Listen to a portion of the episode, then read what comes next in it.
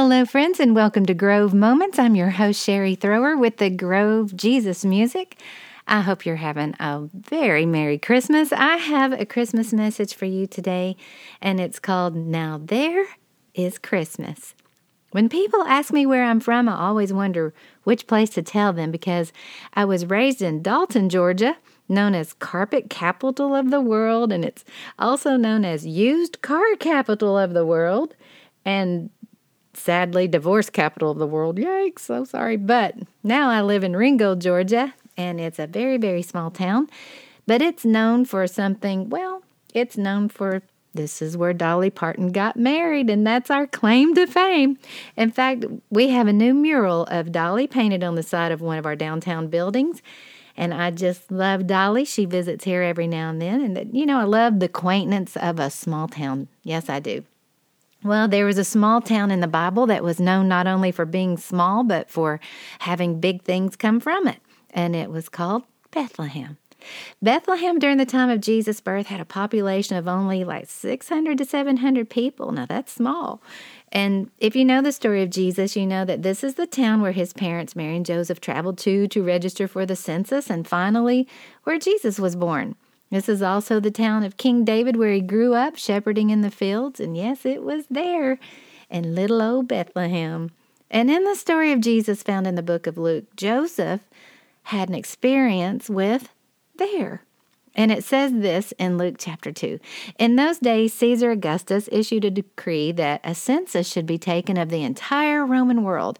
And this was the first census that took place while Quirinius, how would you like to have that name growing up? Quirinius was governor of Syria, and everyone went to their own town to register. So Joseph also went up from the town of Nazareth in Galilee to Judea to Bethlehem, the town of David, because he belonged to the house and line of David.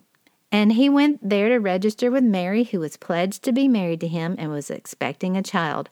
And while they were there, the time came for the baby to be born.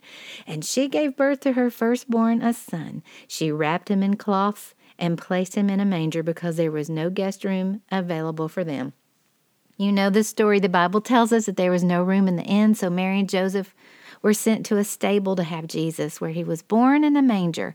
And Bible history tells us that they were actually sent to a cave, and a manger was a feeding trough for animals. There, Bethlehem a small town, no room. Who knows why they could not find a place to stay? It could have been because no one would make room because of rumors that Mary was pregnant and not married, and no one understood that nor believed the story. Or it could have also meant that people were just traveling for the census and the town was already filled and there was just really no room and but in a cave. And if Jesus was born while they were there, I can't imagine the start of labor for Mary and all the complications that came with that. Traveling on a donkey, thinking, think about it, or a camel. You know, that's not the most comfortable situation for a nine month uh, pregnant woman. Well, actually, she was probably 14. And then being in a cave having a baby, and while everyone else around her had the comfort of placing their baby somewhere warm, Mary had a feeding trough but the book of Micah in the Bible tells us that in the midst of the discomfort and the chaos, it tells us this But you, Bethlehem, Ephrathah, though you are small among the clans of Judah, out of you will come for me one who will be ruler over Israel, whose origins are from old and from ancient times. And just like God said to Bethlehem, He says to us, He says to you, out of you will come for me one who will be ruler. Out of you will come something great. Who, me? You might ask, out of you. Yes, out of me. Out of obscurity, out of being unknown, out of small, out of your chaos, out of your personal rejection. There will come something wonderful, Him that will be great. What is your there? Where are you right now? He wants to take you maybe out of the places where people have said, no room for you. Just like they told Joseph, no room for your talent here, no room for your age group, no room for something new. He wants to take your Bethlehem and do what only He can. When Gabriel came to Mary to announce that she would have the Savior, he did not give all the details, did he?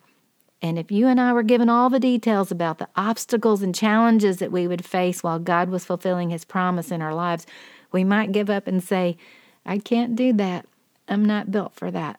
I'm not built for those challenges. But just as He did not give Mary and Joseph all the details ahead of time about their life and the process of having Jesus, He knew Mary and Joseph could handle it. And friend, whatever the process God is taking you through right now to birth whatever it is that He has promised over your life, you too can handle it. God knows you can handle every dark cave, every rejection, no room for you, every rumor, just like Mary had, and every birthing pain of the process. The word says, There, the time came for a baby to be born. We think God's timing has to look like a perfect picture for God to do something great with us. No, ma'am, and no, sir. Things do not have to be perfect or in order according to our world, nor will they be perfect. Things don't have to be like we picture it. God shows up in the most unexpected times, and His time is perfect. God's getting ready to burst something in you today. It's time for your baby, so to speak, to be born. Your dream, your ambitions, your Jesus given desire whatever that is. And just as the angel suddenly appeared and shone light about where the Savior was to be found, suddenly he's going to bring light to show you the way to him today, there in your uncertainty, there in your troubled marriage, there in your personal cave, there, even in the darkness of your self doubt, right there. God's going to do something amazing, just like He did in Bethlehem. And my prayer is that God, during this moment, today, right now, will bring the light of His Word to you in your life today, wherever you are. There in your car, there in your room, there as you walk and listen with your AirPods, there may you find Jesus to be the greatest treasure you've ever known, the greatest Christmas present you've ever received, because His manger, His feeding trough, his stable, His cross, His death and resurrection say that you are certainly a treasure to Him, friend. And I pray that your heart becomes a stable of love, a Bethlehem, a home for Jesus, a home for Bethlehem's treasure. For where your treasure is, there will your heart be also. Here's the Grove Jesus music artist, Emily Ashby singing one of our new Christmas songs with the Grove Jesus music. It's called That's What Makes It Home.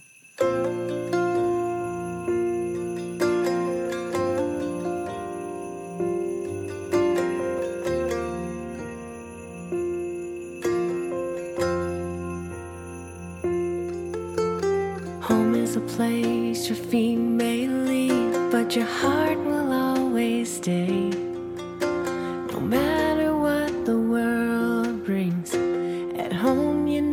safe. What we have there stays with us, even when we're gone. We have love, and that's what makes it home. That's what makes it home.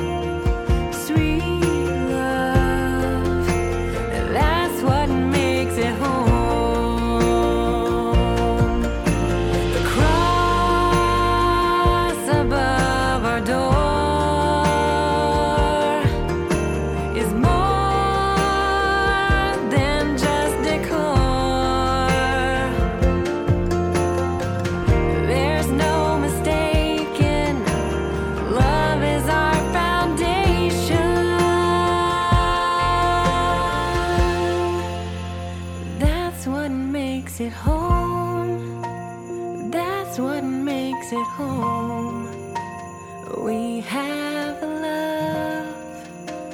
That's what makes it home. That's what makes it home.